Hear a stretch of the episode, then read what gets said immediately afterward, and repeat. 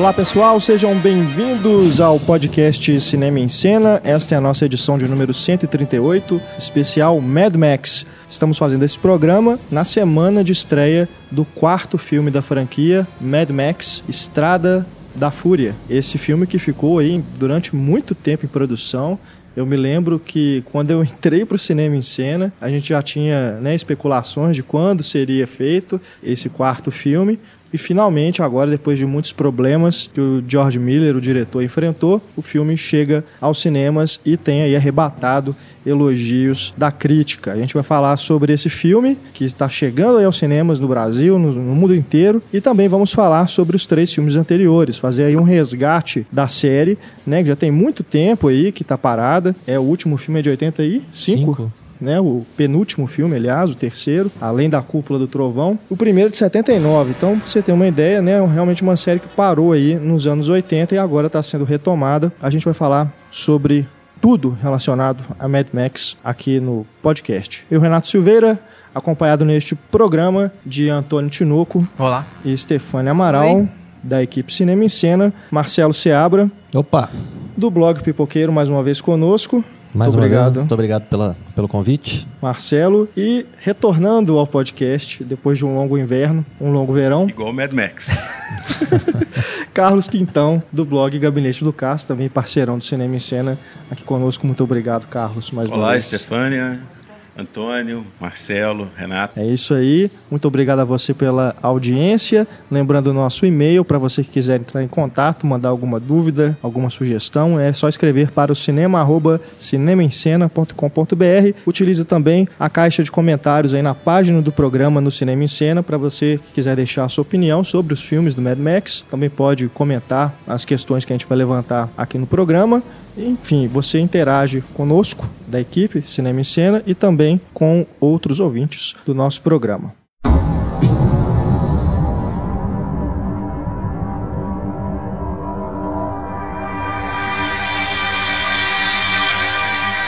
Vamos começar falando de Mad Max Estrada da Fúria. Eu ainda não tive a oportunidade de assistir ao filme, mas teve a cabine de imprensa aqui em Belo Horizonte. Nossos colegas aqui de mesa todos assistiram, então eu vou deixar a bola com eles para comentar sobre esse quarto filme antes da gente falar dos outros. A gente vai falar, né? O pessoal vai falar do filme aqui sem spoilers. Depois a gente retoma aí a discussão falando sobre os três primeiros filmes da franquia. Aí já assim com um pouco mais de liberdade, né? Não vamos vamos tentar ao máximo não estragar a experiência, porque como é, são filmes que talvez aí o ouvinte mais jovem não conheça, é, a gente não quer estragar né, a experiência para você que está começando agora a assistir os filmes da franquia. Mas assim, a gente vai tomar uma certa liberdade, porque afinal de contas vai ficar muito complicado a gente discutir aqui os filmes, né, durante aí uma hora sem entrar em alguns detalhes da trama. Mas fiquem sossegados que a gente não vai estragar totalmente para você. E então, sem, sem, falar que a idade não é desculpa, né? Não Porque é desculpa. os filmes são mais velhos do que pelo menos três de nós na mesa aqui. Exatamente, estão disponíveis, né? Além de ter... Só não é mais velho que o Renato.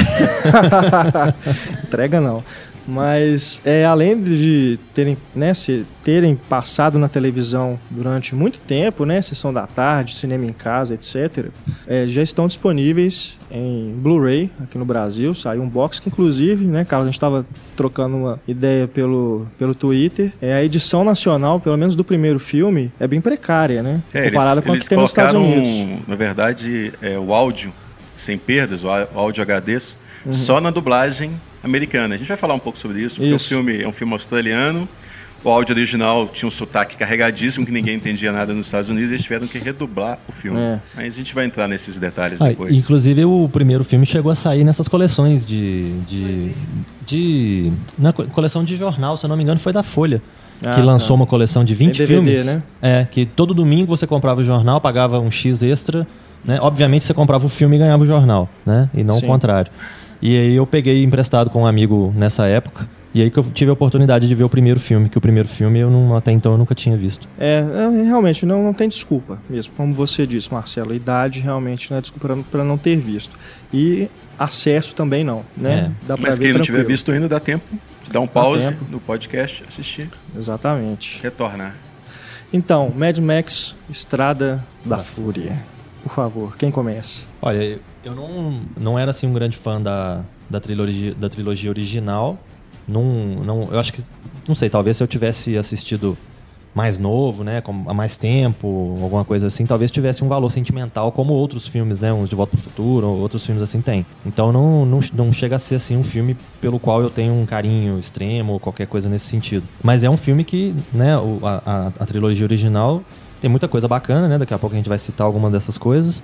E obviamente o filme tinha essa expectativa toda, né, porque é uma trilogia que parou em 85, que está sendo trazida novamente é uma nova apresentação para um público que talvez não conheça a trilogia original. Tem vários elementos novos. O, o, o diretor e roteirista George Miller, inclusive, tem mais dinheiro né, para fazer o filme, então era de se esperar que tivesse um visual bacana, que tivesse efeitos ou qualquer coisa nesse sentido.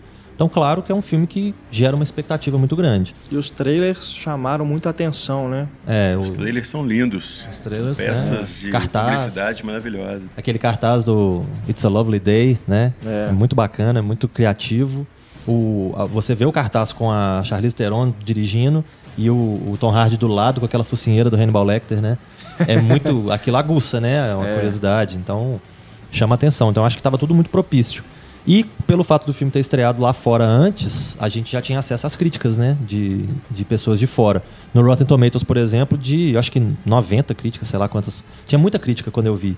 Mas uma... estreou assim, uma semana só, né? Eu acho que nem isso. É, acho mas deve ter tido, teve né? um pré-lançamento. Eu acho que ele não estreou ainda. É, ele acho que é simultâneo, né? Estreou em Cannes ontem. É. Isso. E agora, sexta-feira, é, estreia nos Estados Unidos. O Pablo assistiu ele lá em Cannes, né? É, exato. Mas, de qualquer forma, sempre tem nessas né, sessões de, de imprensa. Então, o pessoal que escreve as críticas, já, né, os grandes veículos americanos, as Variety, Rolling Stone, etc., já, todo mundo já escreveu. O que eu sempre comento aqui com o Antônio é que essas grandes produções, quando tem essas primeiras impressões, né, geralmente são positivas e tal, e que caindo, levanta né? certa suspeita, porque a gente sabe que tem muita matéria paga, né? É, críticos pagos por estúdio para elogiar.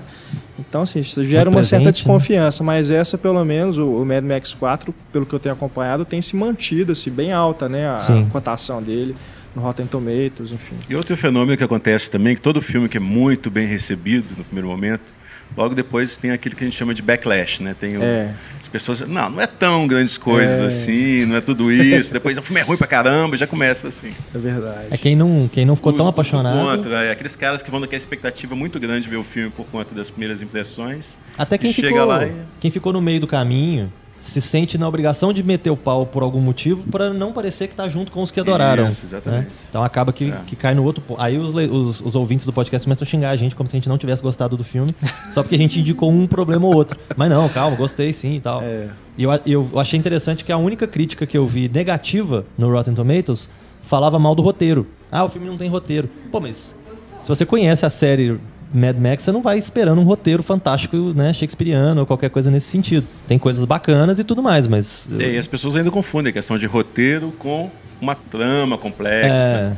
É. Né? A ideia do Mad Max é seguir exatamente uma, uma trama super simples, fácil. É como se fosse um, uma, uma via mesmo. Você vai seguindo o carro, você vai seguindo também a trama, assim, não tem muito erro. Eu acho que tem muita... Só que o roteiro é bacana, o é, roteiro é muito bem construído na estrutura. Tem muita coisa complexa que você consegue tirar dali, né? O, o, próprio Max, né? Eu acho que em todos os filmes a gente percebe que ele é um detetive do cinema no ar, né? Ele é um, um herói clássico, porque ele é aquele cara que tem aquela carapaça, né, do lado de fora, dura, né? Que ele é um cara machão e tal, mas que no fundo, no fundo ele é um sentimental, né? Ele é alguém que quer ajudar, que por mais que ele tenha passado é. pelos traumas todos que ele passou. É curioso porque, na, na, verdade, eu sempre enxerguei o Max como um pistoleiro do eu Velho também, Oeste. Eu sou mais o, é, o pistoleiro é. do Oeste. É, ele, cowboy solitário. Ele é, o tipo, típico personagem do Clint Eastwood, assim, né? Exatamente. Solitário Tanto que no, no terceiro filme ele é apresentado assim, né? O Homem Sem Nome. O Homem Sem Nome, na hora que ele entra na é, cúpula, né? E no segundo filme ele... tem referências claras. No segundo é. filme tem, que, tem aquele traveling que se aproxima dele, igual do John Wayne no, no é. tempo das diligências, assim, no início do filme. E o segundo filme, a trama é um pouco Sete Homens e um Destino, que ele é contratado pela cidade é para livrar dos pistoleiros é. e tal. E, ou então também Lembra. os filmes do Por um Punhado de Dólares, é a mesma ah, coisa. É. Chega lá o estranho sem nome é cooptado para enfrentar umas, né, umas, criaturas que estão ali é. dominando o local. Nesse quarto filme também tem essa impressão, assim, de que ele é... O tempo todo. É, um faroeste moderno. Só, só, que eu acho ele um cowboy existencialista. é, ele, ele coloca na, na, narração dele que ele, ele foge dos vivos e dos mortos, né? Porque ele não só foge das pessoas, né? Porque ele é um cara meio na dele lá, meio anti, né? social. E também porque naquele futuro onde ele vive, todo mundo que se aproxima de você quer alguma coisa, né? Então é melhor você não ficar com ninguém próximo de você para não ter que sair distribuindo pancada. Mas ele também foge dos mortos, porque ele deixou muito muitas vítimas, né, para trás. Aliás, o Estrada da Fúria começa exatamente com um monólogo que eu acho que não tem nos outros filmes, né? É, isso que eu ia dizer. É. Ele Parece que é uma novidade, né? É, ele faz um monólogo ali no início do filme, explicando, contextualizando para quem não conhece. Que no trailer mesmo então. tem uma parte disso, que ele inclusive se apresenta, né? Isso. IMAX e tal. Aquela voz, é, aquela só voz que cavernosa é interessante do Tom que Hardy. ele fala mais nesse monólogo do que ele fala no resto do filme todo. Se juntar todos os diálogos dele no resto do filme. Realmente. É inclusive, são uma característica também dos outros, né? São Isso, filmes silenciosos, né? Geralmente, são é, poucas cenas de é, diálogos. Silenciosos. Pelo menos de fala, é, né? de fala, que eu quis dizer, Muito efeito né? de carro. Cacofonia de... violenta. Pneu na, na estrada. A é. trilha bombástica, aquela coisa toda. O filme me lembra muito o segundo da franquia. O, a, o, a caçada, Old Mad Warrior. Max 2, a caçada continua. Me lembra muito nesse sentido. O Max também, nesse filme, eu acho que é o que ele menos fala. Uhum. E também é o que mais foca na questão da perseguição, assim, na questão da estrada, que é basicamente esse quarto filme, assim. De ser um filme que é um, uma perseguição inteira, praticamente, que a gente vai acompanhando do início até o fim, né? Já começa... É, sem dar spoilers, o filme é uma, uma, via de mão dupla. É. Só legal. isso, mais nada. Mas Bacana. eu acho que é uma característica também da série, essa questão de ser pessimista.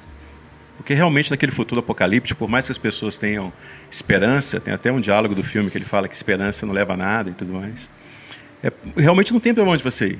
Você tem que se virar com o que você tem ali. E o Max é muito pragmático nesse aspecto. Né? Ele não, não tem falsas esperanças, ele não tem assim um grande objetivo da vida, ele quer simplesmente sobreviver e com os elementos que ele tem na mão, né? com o lagarto de duas cabeças que ele pega no chão, com a arma que ele tem, com o carro que ele tem, ele dá um jeito de sobreviver. É o que é curioso, né? Porque aparentemente ele não tem motivo nenhum para sobreviver, né? Ele Isso. é um cara é, altamente calejado pela vida, traumatizado. Traumatizado. perseguido por fantasmas, né? De pessoas que passaram pelo caminho dele que ele não ajudou, qualquer coisa assim. Mas é instinto mesmo. Né? É. Acho que ele deixa claro que é instinto de sobrevivência que ele tem. A humanidade chegou num ponto que a humanidade só quer isso, sobreviver. Vive só sobre instinto. Todo é, mundo. É viver pelo momento e uma coisa que fica clara também que é a, a necessidade que as pessoas têm de alguém para guiá-las. Então, toda a sociedade ali da, daquela cidadela onde eles chegam, Preciso eles têm... de, de, uma figura messiânica. É, eles têm ali o aquele... Que o próprio Max foi no terceiro filme terceiro da série. Filme, é. Ele, ele, eles precisam, né? Aqueles garotos todos pintados de branco e tudo, eles precisam de uma figura que eles possam seguir e que, curiosamente, é o Toe Cutter do, do primeiro filme. É o mesmo ator, né? Que faz o, do, do vilão do primeiro filme.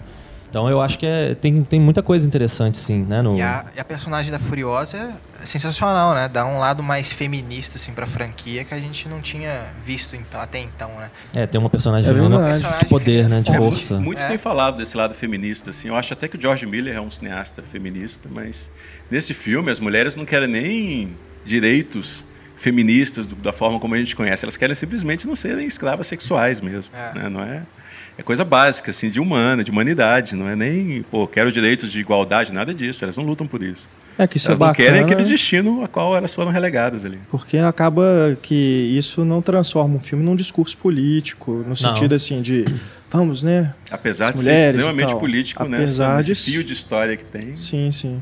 Porque assim tem se falado muito, né, recentemente sobre essa carência né, de heroínas, personagens femininas mais fortes, inclusive não só na tela, mas também fora, fora né, tela, de né? diretoras né? ah. mais participantes de filmes de grande público, né, enfim. Personagens interessantes para mulheres. É, né? eu, eu, tenho medo assim de que isso se transforme um, uma regra, uma né? regra uma coisa, e aí que você tem que... é os estúdios co começarem inclusive a, a, procurar fazer filmes nesse sentido para se tornar assim um, um filão. A caça fantasmas vem Entendeu? aí, né? É, esse tipo de coisa, entendeu? Tipo, Vamos agora tem colocar. Tem que ser uma mulher para dirigir o filme da Mulher Maravilha. Exato. Daqui a pouco é. James Bond vai ser uma mulher. sexista, aliás, né? Exato. Tem que ser uma mulher para dirigir um Acaba se tornando sexista. Imagina, né? James Bond é uma mulher agora. É. Porque... E a diretora de Selma agora também, recentemente, né? Que foi cotada para o Capitão Marvel e para o Pantera Negra. Também, né? Ou, né? Acho que é um é, ou outro. um ou outro, é. é. É, seria genial se ela fosse considerada antes de surgir. Se fosse uma coisa natural, né? É. Enfim. E efeitos digitais, visuais, enfim. É Acho que é tão bem integrado. Utilizado, é, me enganou bem. Muito, muito, muito. É, tem muito efeito. As pessoas falam, ah, é um filme feito basicamente com efeitos práticos. Mentira, que isso. Eu acho que o CGI, inclusive, foi meio evitado, assim. Tipo, tem muita cena externa mesmo. Utilizaram Não, tem muita cena externa, mas eu dela. acho que o tempo todo tem interferência digital o tempo uhum. todo. Mas é, assim, eles evitaram o CGI, eu li isso, assim. É, eles tentaram é fazer mais, um efeito original mesmo. Pelo que eu vi ali, eu acho que é mais golpe de marketing mesmo, porque... o tempo todo tem que dar uma retocada, Pra eles conseguirem né? naquela, pra conseguir naquele visual e tudo mais, tem que ter uma interferência Aqueles, digital. É, tons, às vezes, de tom de, do deserto, tom do céu, tem, né, tem, deve ter muita coisa é, que eles é correção deram. cromática, com certeza tem, mas mesmo o CGI, para construir determinados elementos dentro do quadro. Assim, ah, as, as multidões, né, o, aquele tanto de veículo, não acredito que aqueles veículos estavam realmente ali, né? É, muita as, coisa as tempestades de areia, os elementos. É. Né? É, eu li que 80% não foi CGI. É. Então, tipo assim, Olha, tiveram um trabalho do, do caralho. De qualquer forma, foi muito, é tão bem integrado que não se destaca assim, o que, uhum. que é uhum. CGI e o que, que não é. Eu, uhum. eu acho isso legal. Né? Ficou bem é. natural. Tem filmes que são é tão mal utilizado que você acha que até as coisas reais são CGI. Esse não, esse é o oposto. Eu acho que tudo integra dentro de uma, de uma paleta de, de cores, de escolhas de textura, escolhas cromáticas que o George Miller tem que é mesmo Funciona porque maravilhosamente bem. As perseguições, acidentes e tudo mais, muita coisa ali, obviamente, não daria para uhum. fazer né, da, da é. forma do old school, né? Então teria que realmente Apesar apelar. de que ele fez algumas coisas assim na, na trilogia original, deve ter matado algumas pessoas. Que, é. Machucou muita gente. É, Isso sim. Pelo menos que não estavam registrados no sindicato lá dos australianos, lá que eles deram um jeito de eliminar. É, em relação é... à cor, ele falou que os filmes distópicos normalmente têm uma cor mais pálida, mais cinzenta, e ele quis colocar cores viva, vivas. Né? Eu acho que é uma tendência do né? cinema hoje, que a gente já falou aqui em outros podcasts, de todo mundo descolorir o filme. Você vai ver um filme do Superman, não tem cor. Você vai ver um filme do Batman, não tem cor. É tudo descolorido, sabe? É uma coisa meio cansativo isso. Eu acho que ele foi na direção contrária. O filme é extremamente colorido. É isso, eu acho que tem que ser bem aproveitado. Você citou aí, por exemplo, Batman e Superman são um oposto do outro. Então, se você vai fazer um filme mais escuro pro Batman, o filme do Superman tem que ser um filme claro, né? Um, e um filme ensolarado. Fica um na penumbra e o outro, né? Eu acho complicado, eu acho que, pô, não precisa ter uma, ter uma regra. Todo filme é. tem que ser descolorido, porque é, David Fincher faz assim, esses caras da moda fazem assim, é, Christopher Nolan. Eu acho que para esse filme, que, que né, você para pra pensar, pô, o filme se passa num deserto com o sol rachando na cabeça. O filme tem que ser claro o tempo todo, ele tem que ter cores fortes, Mas né? a paleta de cores que ele usa nesse filme é completamente diferente dos outros três. É, eu achei, eu, eu, achei muito bonito, né, o filme, muito... É, é uma característica que o George Miller tem. Aliás, eu acho que ele deveria ser encarregado de fazer todas as sequências de Hollywood. Todas.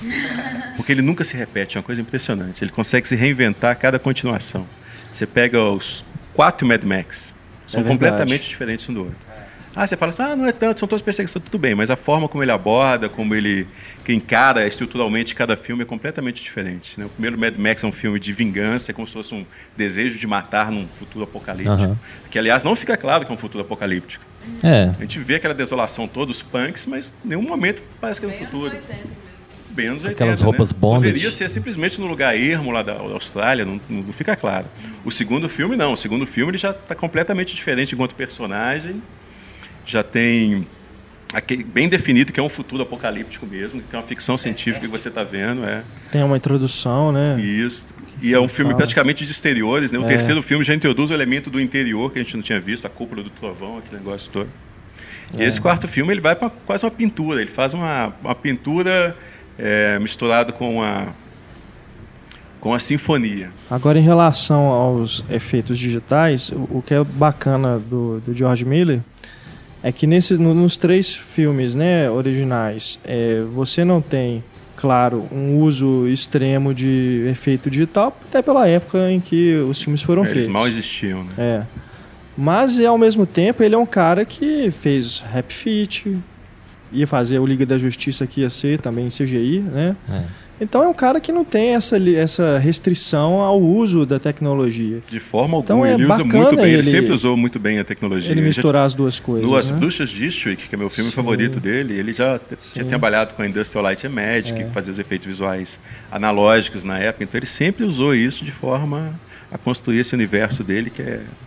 Porque que é tem, tem filmes que usam isso como marketing mesmo, né? É. Simplesmente o próprio Velozes e Furiosos. Não vamos usar CGI tudo. Naquele, no Need for Speed também falaram é. isso na época. Nós fizemos é. todas as perseguições sem. É por isso que eu acho que isso é mais um golpe de marketing, falar esse negócio de. Pode ser. Tem essas Porque coisas. visualmente você não. Você... De qualquer forma, não deu errado, né? É. Deu, deu, muito certo. O que, que, que ele tem feito ficou é, fenomenal. E, e, se ele for fazer aquilo tudo de forma prática, sendo que ele tem um CGI para ajudá-lo, também não, não, justifica. Fica mais hum. caro, mais perigoso e tudo. Então, é. A ferramenta está aí para ser usada, né? Ela não pode ser usada desnecessariamente ou de forma equivocada, mas do jeito que ele usa. O som é, do filme também ficou muito equilibrado. Assim, é. Aquele cara na frente com a guitarra, a guitarra. toda hora que rolava eu, eu virava tiete. E aquilo, aquilo mim, eu... entra na, na, trilha sonora do filme, né? A hora que ele. É a trilha guitarra, da perseguição trilha e tal, metalzão, muito bom. Aquilo para mim é o Flea do Red Hot Chili Peppers escondido ali, porque o cara. Eu olhei para aquele cara e falei assim: é o Flea tocando igualzinho o Flea toca, né? Ou tocava, sei lá, nas últimas vezes que eu vi ao vivo do, do, é um, do Chili E é um exagerado bom, né? É o exagerado é. característico da franquia, né? Você tem uma perseguição lá com um monte de gente morrendo e um cara tocando guitarra na frente. E faz sentido isso, porque sentido. a gente vê, por exemplo, nas Forças Armadas, tem o papel da banda, que tem esse papel de motivar as tropas e tudo mais. Aquilo ali é um desenvolvimento natural disso. É a cavalgada das valquírias deles, é. né? É. Ela vai ali motivando a tropa com a É um toquezinho de Baz Luhrmann, né, no, no filme. Ah, eu, ach, é, eu achei muito criativo essa, exatamente essa questão de ele ser uma coisa tão natural, né? Tão, ele entra de uma forma tão orgânica no filme, porque é a trilha do filme, né? E você vê o cara ali tocando a trilha do Só filme. Só discordo que é um toque de Baz Luhrmann, que acho que Baz Luhrmann copiou o George Miller. Ah, bem antes. Então voltamos às origens, né? né? Também é australiano, é compatriota. Mas eu achei muito, muito bacana essa, essa sacada de dessa questão da guitarra fazer parte né, do, do filme. E você nota que, assim, eles ligam os carros, o carinha já sabe que é a deixa dele, eu tenho que começar a tocar. E aí, na hora que a ação vai começar, a música começa também, é tudo muito bem sincronizado, é tudo muito bem editado, eu achei muito é, bacana. Até o momento de, do cochilo dele, assim, que é muito engraçado é. essa hora. Mas ele tá. Parece que ele tá em simbiose. E é o momento de silêncio do filme, né? E começa de novo a guerra. É, ele é quase o motor do carro, assim, ele tá em simbiose. Ele tá querendo tocar, tempo, fazer o show. Ele é muito massa. É, o, o, gestual dele me lembrou o Flea, mas ao mesmo tempo você já pensa logo num Kiss, né? Porque o cara é todo. Né, todo performático e a guitarra dele solta fogo. Então ele parece né, um Gene Simmons, alguma coisa desse tipo. Eu achei muito criativo isso. A Charlize Theron tá bem? Não, a Charlize Theron tem como ela tá mal. Eu acho que até os filmes ruins que ela faz ela tá toda deixar ela feia, entre aspas, mas é. nada estraga ela. Não nada. consegue fazer ela ficar feia, não tem jeito. Ela Mas toda Nem naquele filme Monster ela fica feia completamente. É, ela tá toda arrebentada, né? Tá... E eu acho legal que ela é uma atriz que, que gosta desse tipo de coisa, né? É. Já tinha feito Ian Flux e tal, ela quer... É verdade. Ela gosta de mudar de visual, né? Ela não encosta no, no, na cara de bonitinha e pronto, né? Fica fazer não, só né? fazer filme sério e tudo mais, não. Ela vai encarar aquilo com a mesma seriedade é, elegância. É, ba é bacana ter né, esse tipo de oportunidade, né? Porque eles não ficam usando ela só para ser o rostinho bonito, né? Ela consegue Aliás, demonstrar. é interessante que as mulheres do filme né, são todos rostinhos bonitos, mas não só isso. Elas têm um papel importante, não só dentro da trama, que a gente não vai entrar em detalhes, mas também contextualmente, que mostra que os valores daquela, daquela época. É. Tem uma fala interessante de um dos personagens centrais lá, que é um dos maníacos, que quando ele descobre que ele fez uma coisa que o chefão lá, né, o Toe Cutter? Não, Toe Cutter é do primeiro. Desse agora é o Immortal, Immortan Joe. ah, é, Immortan Joe. Barn, o nome dele. É o ator, né? É. é. o primeiro. Quando ele descobre que o chefão vai, pô, ele vai adorar o que eu fiz e tudo mais, ele vai poder fazer, eu vou poder fazer qualquer coisa que, que eu quiser, né? Aí você acha que ele vai escolher uma das mulheres, eu vou poder dirigir a máquina da morte. é mais importante Essa alguns é grande... valores do que pegar qualquer uma daquelas meninas maravilhosas na frente dele. Essa é a grande ambição. Inclusive a. a, a... Eles vão para Valhalla, eles querem Valhalla, não porque tem 80 virgens esperando, provavelmente porque tem um carro lá para eles dirigirem. É, os outros guerreiros é. imortais estão lá, né, me aguardando. Eu vou fazer parte de uma seleção bacana. E ao mesmo tempo não fica homoerótico assim, né? E são é valores, de valores mesmo. medievais, assim, até como se fossem resgatados pro, pro pós-apocalíptico, assim, né? É, ainda... Eles têm um deus ali. Apesar de que no, nos medievais eles não iam abrir mão das meninas, né? É.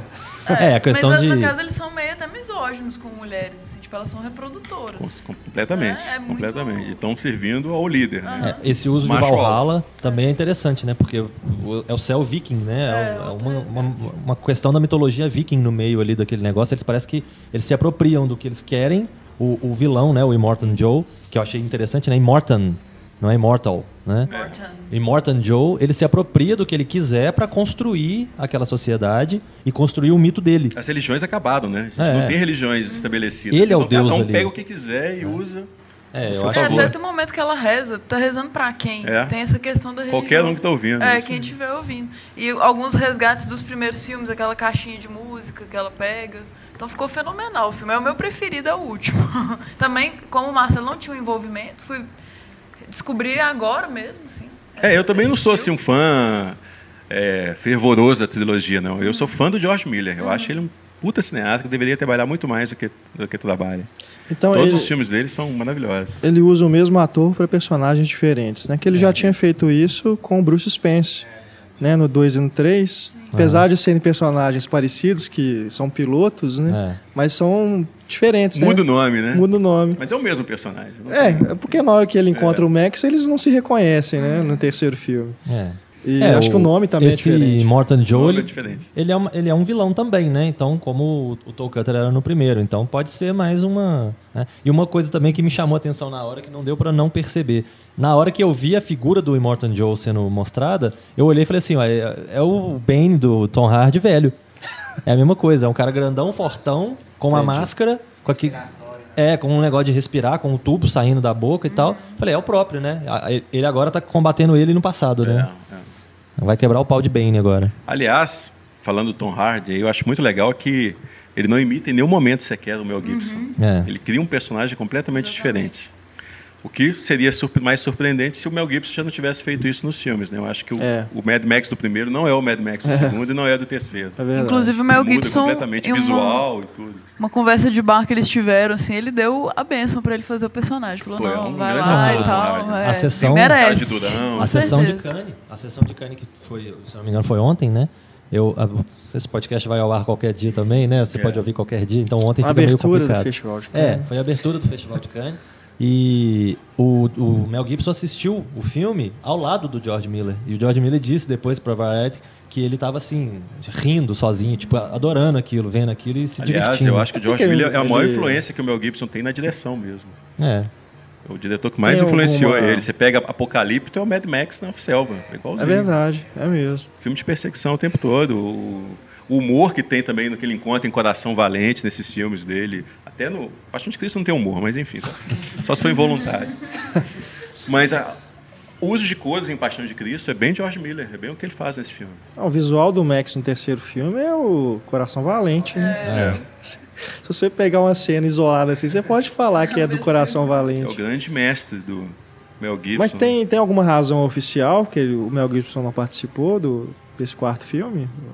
Não é, quis, não foi chamado. Acho que não, foi opção do George Miller. Não tinha lugar para ele participar no filme. Né? É, acho que se Até fosse realizado Max, antes. É, parece que se fosse há 15 anos atrás, ele estava cotado para ser de novo. Assim, se o filme porque o projeto é velho. Projeto, é. Na época que o George Miller tinha cabelo Ele ia participar. Ainda, aí ele, ele era o cotado para ser. Uhum. Acho que o Mel Gibson estava envolvido em outras coisas. Assim, nem um cameo. Eu fiquei querendo pelo menos um cameozinho. Estava assim, envolvido com a polícia às vezes, né? Por ter batido na mulher.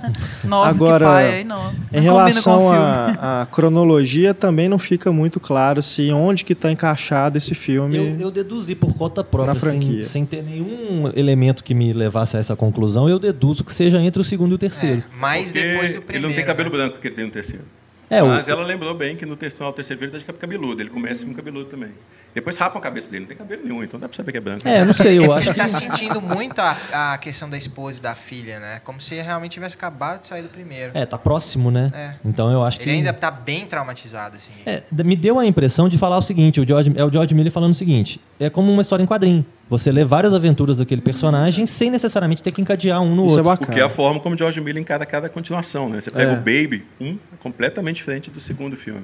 Ele pega os mesmos códigos, os mesmos personagens e perverte tudo. No Mad Max igualzinho também. É, o Mad Max ainda tem uma outra característica também, que o fato do primeiro filme ter ficado mais restrito à Austrália naquela época e não ter tido uma distribuição tão grande no primeiro momento, fez com que muitos, eu acredito, muitos produtores, muitas pessoas envolvidas tenham chamado, tenham chamado a atenção dessas pessoas. Elas financiaram o segundo filme para o George Miller, que teve um lançamento grande nos Estados Unidos, mas o primeiro não. Então muitos americanos, quando foram ver o é, segundo... O segundo filme passou antes do primeiro. É, só viram o segundo, Tanto não tinha que passa o primeiro. como o Guerreiro das Estradas, não tem o nome Mad Max. É, só The Road Warrior e pronto. Não é Mad Max 2. Mad Max 2 é no resto do mundo. É. No Brasil e no é. resto do mundo chama Mad Max 2. Então essa questão de tempo, assim, é óbvio que o primeiro filme funciona como a origem, né? Mas aí daí para frente a gente vai tendo aventuras, né? E eu acho que isso é isso é bacana. Ainda Agora, bem, né? Senão faria um falou, prequel. Antônio, do, do, ele está muito tematizado ainda, eu acho que ele pode estar tematizado no segundo e no terceiro, é que a gente não tem acesso, a gente não tem acesso à cabeça dele, né? Ele é o personagem é. calado, não tem um monólogo. Mas é porque eu, acho que o personagem deixa mais claro para situar mais o público. É, mas eu, eu, concordo com o Antônio também, porque o terceiro filme, o personagem ele muda muito ao longo da franquia. Tipo, do, ele vai tipo de, um, de uma, uma posição, vai passando uma outra coisa no segundo, outra coisa no terceiro, sabe? Ele parece que é um meio anti-herói no segundo filme, depois ele vira um herói realmente no terceiro filme. Ele fica mais em paz com a humanidade dele assim. É, eu acho outros. que ele se conecta mais com as pessoas. Mas ele ele termina sozinho sempre, né? Sim, isso sim, termina sozinho. Ele Mas... não tem essa ilusão de que ele vive em comunidade, ele vai ficar bem, é. vai ter uma mulher, vai ter filho, quer reconstruir tudo. Aquele mundo pode ser reconstruído. Ele continua pragmático. Ele é fiel nesse ponto. É, essas questões de personalidade, de peso que ele sente, de tudo mais, eu, eu, eu realmente eu, eu acho que faz sentido pensar que cronologicamente esse, esse novo viria antes do, da Cúpula do Trovão. Mas, né, who cares? Que, que Também é, faz, isso né? que é legal, justamente. Então, é a mesma coisa que ficar discutindo quem que é o melhor. Tomara que o próximo né? filme seja completamente diferente de novo. Pois é, e a gente tem a dificuldade de encaixar, né? surpreendente. Né? É, e, e acho que era até importante ele ter feito isso, justamente por causa dessa distância desse filme para os anteriores, né? Porque pega uma galera nova que assistia esse filme, não tem importância se eles não viram os outros ainda, né? É, pode, pode inclusive aguçar um reboot, interesse né? em assisti-los, né? Mas não é uma, um pré-requisito. Você não vai ficar perdido se você ver. Da mesma forma como se você assistir ao segundo filme, não é um pré-requisito você ter visto o primeiro. É, né, exatamente. Não tem essa necessidade. Eu acho assim, ele pode inclusive funcionar como um reboot né, da, do Mad Max de uma forma geral. Quem viu esse e quiser ficar só nesse também, né, não vai morrer nem nada. Mas você não ignora que tem uma, uma história anterior. Uhum. Então, graças a Deus, não é mais um filme de origem.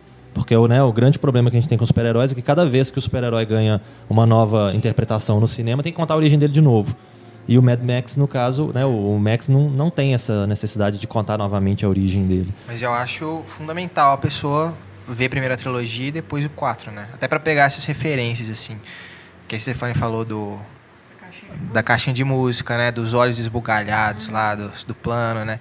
Tem uma hora do, da, da escopeta de cano cerrado dele que falha, né? uhum. né? Essas vai que, são legais. Vai que esse público novo de hoje... dele mesmo, né? O V8 a importância dele, que é. tem na história. Aqui. Vai que o público de hoje não gosta muito do original e se desmotiva para ver o novo, né? Não sei. Ah, mas acho que não. Acho que se você conseguir, se você que tá ouvindo aí conseguir ver os três correndo e ainda pegar o, o novo no cinema, beleza. Agora, não deixa de ver o novo no cinema que é uma experiência não, fantástica. Entra naquela velha questão que a gente já falou em relação, por exemplo, ao Planeta dos Macacos. As pessoas podem assistir ao original de 68, depois de ter visto esses, aí vai comparar efeito especial é uma sacanagem, é. né? Não pode ir Não, por esse que, lado. Tem que guardar as proporções, né? É. Tem que levar isso tudo em consideração. É, tem que contextualizar. Apesar de que o Mad Max 79, como a gente falou, não tem esse uso de efeito digital porque não, era impossível. Né? Mas ainda assim, ele faz um trabalho fantástico com os dublês, né, com os carros, com as perseguições, ele é muito bacana, é muito bem feito. Dentro das limitações que o George Miller tinha, fez um filmaço. É, é e, e, o, o, segundo, legal, então, pô. Eu acho que o mais legal desse filme, mesmo. e o que me fez concluir que esse filme viria depois do segundo, é que ele, ele traz bem de volta esse, esse clima mais violento, mais cru, né, mais louco de, né? Parece que ele tomou uma droga e saiu correndo pelo deserto, alguma coisa desse tipo. É aquilo que você sempre fala, né? De que o cara tem que se jogar, né? O diretor tem que ficar meio louco ou qualquer coisa assim. É. A gente já discutiu algumas vezes e ele faz exatamente isso. Né? Ele fica totalmente louco, né? Então, ele demonstra que ele realmente entrou naquele universo ali e vamos fazer, o, né, vamos deixar o universo me levar. Onde ele me levar, eu vou fazer. Eu uhum. acho que isso é muito bacana. Mas isso é característica do George Miller mesmo, ele faz esse tipo Ele de... entra no negócio e vai, né? Ele é doidão. E, o, e, e, ele ter trazido de volta é, esse, esse clima né, dos dois primeiros filmes é muito bom, principalmente porque eu não gosto do terceiro.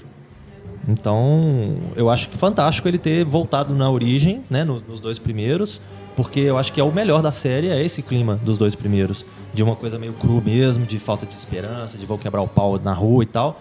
Porque, pô, no fim das contas, eu fico até meio chateado, decepcionado de ver o, o Max virando um herói, né? Como é o caso da, da Cúpula do Trovão, Você acha que ele vira herói? Eu acho que é tão. Ah, ele vira uma figura. É tão condizente é com os outros. Assim, as motivações dele são, são boas, assim. Ele, ah, é. vou, ele realmente quer ajudar aquelas Ele começa a virar uma pessoa altruísta e tal. E, pô, ele é o cara que mataram a mulher e o não filho é, não é dele. vingança, assim. Ele é, é um mercenário das estradas. Mas ele faz isso no 2, faz isso no 4. Uma vez ele acaba fazendo coisas pelos outros. É. Então, mas, é, mas a motivação no 2 é diferente, porque tem. Tem um coração mole no final das contas. Ele foi tirar. Ele, teve, ele perdeu várias coisas no 2 também. No 3 ele não perde nada exatamente, assim. Qual que mata um cachorro dele? O primeiro No 2, é o que ele perde. Matar o cachorro é sacanagem. E aí, é, aí tem que ir. é a vingança dele.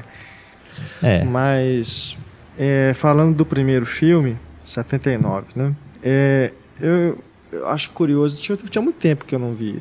Revi agora que eu comprei o Blu-ray. A estrutura do roteiro ela é bem atípica, né? Porque já começa ali direto com aquela perseguição àqueles criminosos e vai te apresentando aos pouquinhos, né? O personagem, inclusive, é muito legal a forma como ele constrói o, o Max, né? Só mostrando uns pedaços antes de revelar quem é, até porque naquela época o Mel Gibson não era ninguém. É. Quem é e o que ele é, né? Que ele é, é um policial de estrada. E já é assim, o, o, que o George Miller faz pelo Mel Gibson nesse filme também é fenomenal, porque é, é para é lançar mesmo. com o John Wayne. Com o John Wayne, exato. E você vai vendo, se você vai observando o, o, a passagem do tempo, né, do, da duração do filme, quando que as coisas vão acontecendo é bem atípico em relação à estrutura que a maioria desses filmes de ação segue. Porque quando o que vai acontecer na hora que ele deixa de ser o policial, né, que ele larga para poder ficar com a, com a mulher, isso já acontece lá pra frente, já tem mais de uma hora de filme. Mais de uma hora, e tem toda é. uma trama da mulher escapando do cara. Aí você acha que vai conseguir, que não vai conseguir, é. aquela coisa toda.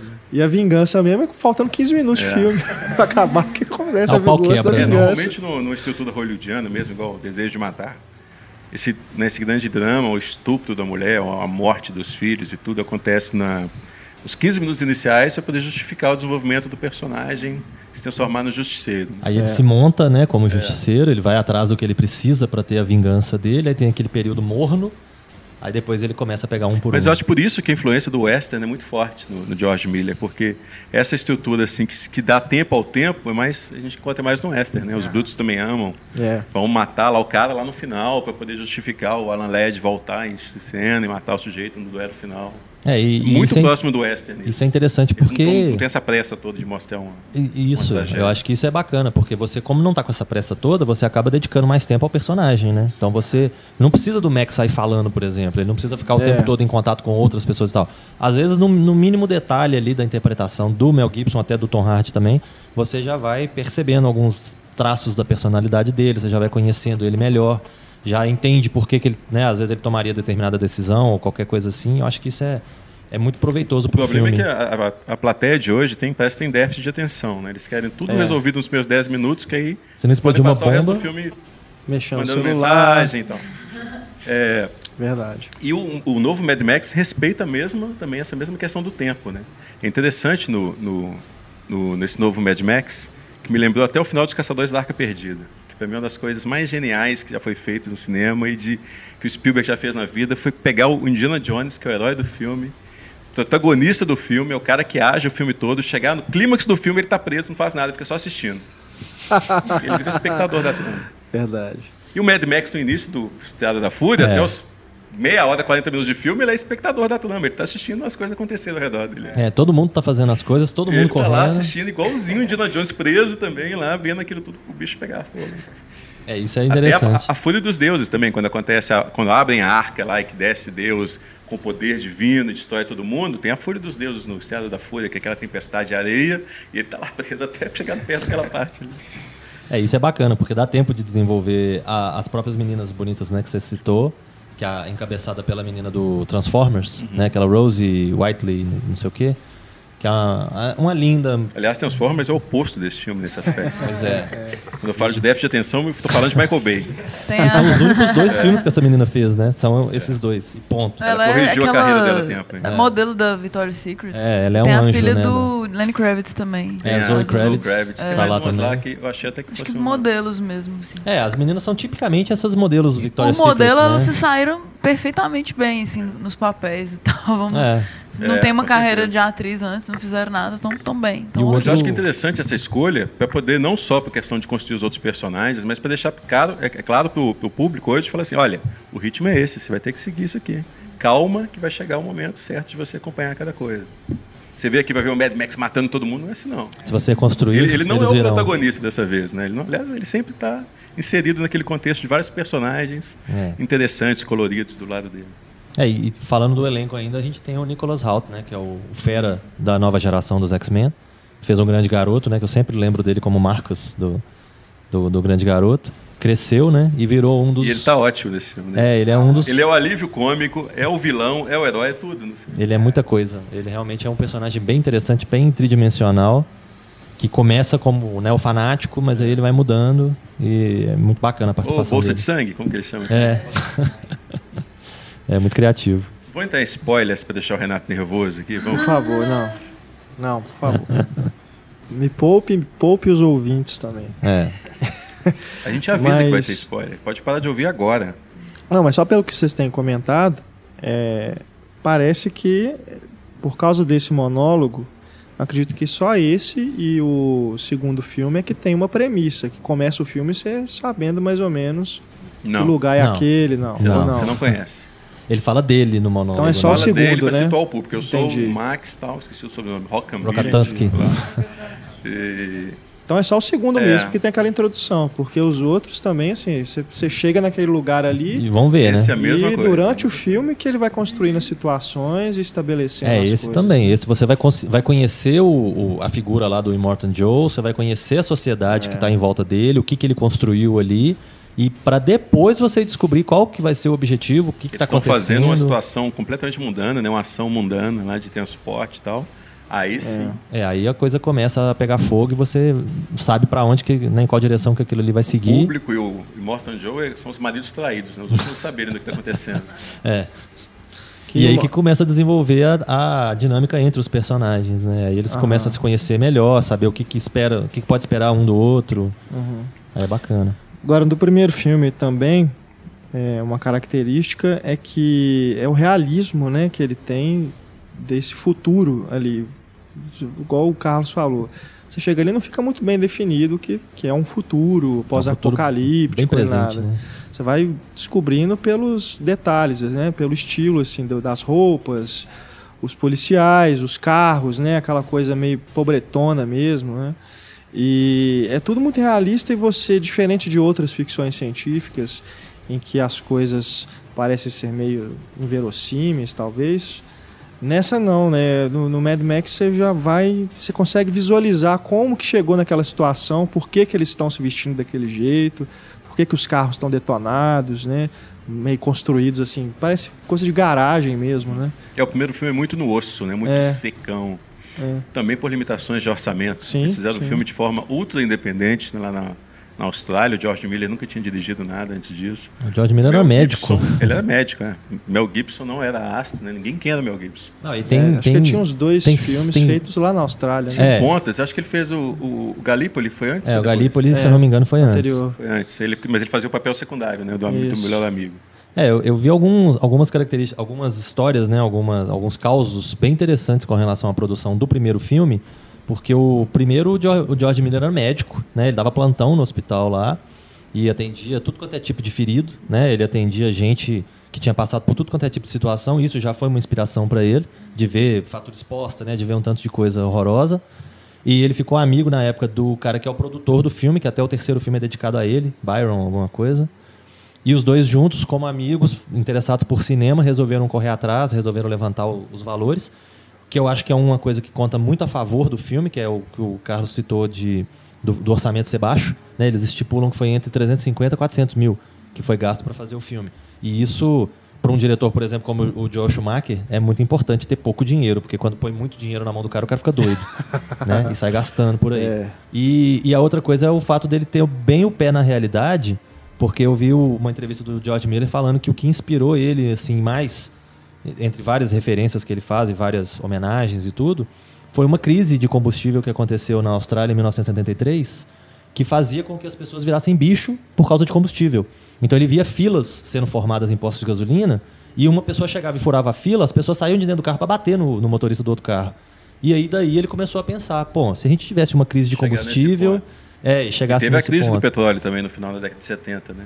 E é um filme visionário nesse aspecto, porque ele, desde o primeiro filme, primeiro filme menos, menos claro isso, mas a partir do segundo tem de forma bastante clara que o futuro vai ser regido exatamente por isso, pela falta de petróleo e a falta de água. É, São os dois é. elementos mais valorizados ali. O resto, tudo é secundário. É, o, o terceiro... Não existe dinheiro, não existe moeda, não existe nada. Existe petróleo e água, é só isso. E a água no terceiro filme como bebida quase de luxo, né? Uma Isso. coisa cara e tal. No quarto filme também, né? Aí eles ainda tentam enganar uns aos outros para vender a água é. que é que tá com, com radioatividade, né? O, o Max tem um aparelhinho lá para detectar radioatividade. E é irônico que o segundo filme é a questão da gasolina, né, do combustível e tal, mas as gangues todas andando no deserto com mil é. carros, né, gastando gasolina gastando pra caramba lá, que é algo que também se é é algo que faz a gangue continuar roubando e tal, né? Continuar cometendo os crimes assim. Então é um é. negócio que vai sempre acabar, eles vão estar sempre nesse, nessa busca constante por gasolina. Um, se eu não me engano, tem um momento nesse filme novo que eles fazem essa constatação, né? Nós estamos gastando não sei quantos litros de combustível é. para ir atrás de um tanque de combustível de não sei quantos litros, né? Então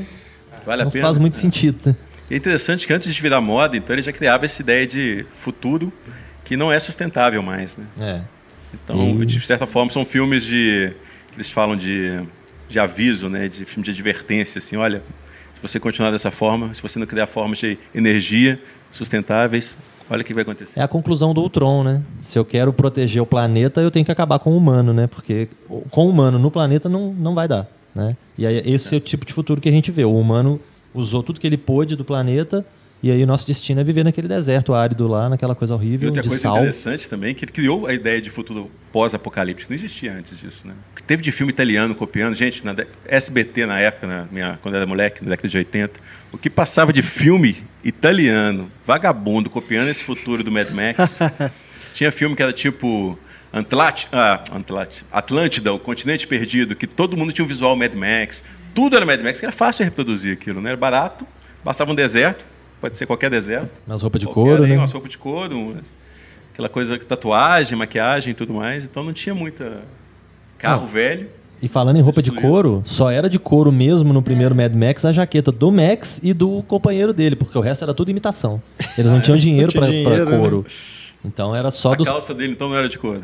O, a vestimenta do Max, sim. Ah, sim o, o, o, Max e o outro policial amigo dele Sim, mas do resto do elenco não. E outra coisa que é curiosa, o cara que faz o amigo dele no primeiro filme, eles realmente eram amigos, né, fora, da, da fora da, do cinema, o Mel Gibson e o outro ator, eles eram amigos. O Mel Gibson tinha arrumado uma confusão num bar à noite do dia anterior, tomou porrada, e ele virou e falou assim: Olha, nós dois estamos com teste para amanhã, né, para o filme aí e tal. Só que eu não estou em condições de fazer esse teste, então eu vou só te acompanhar.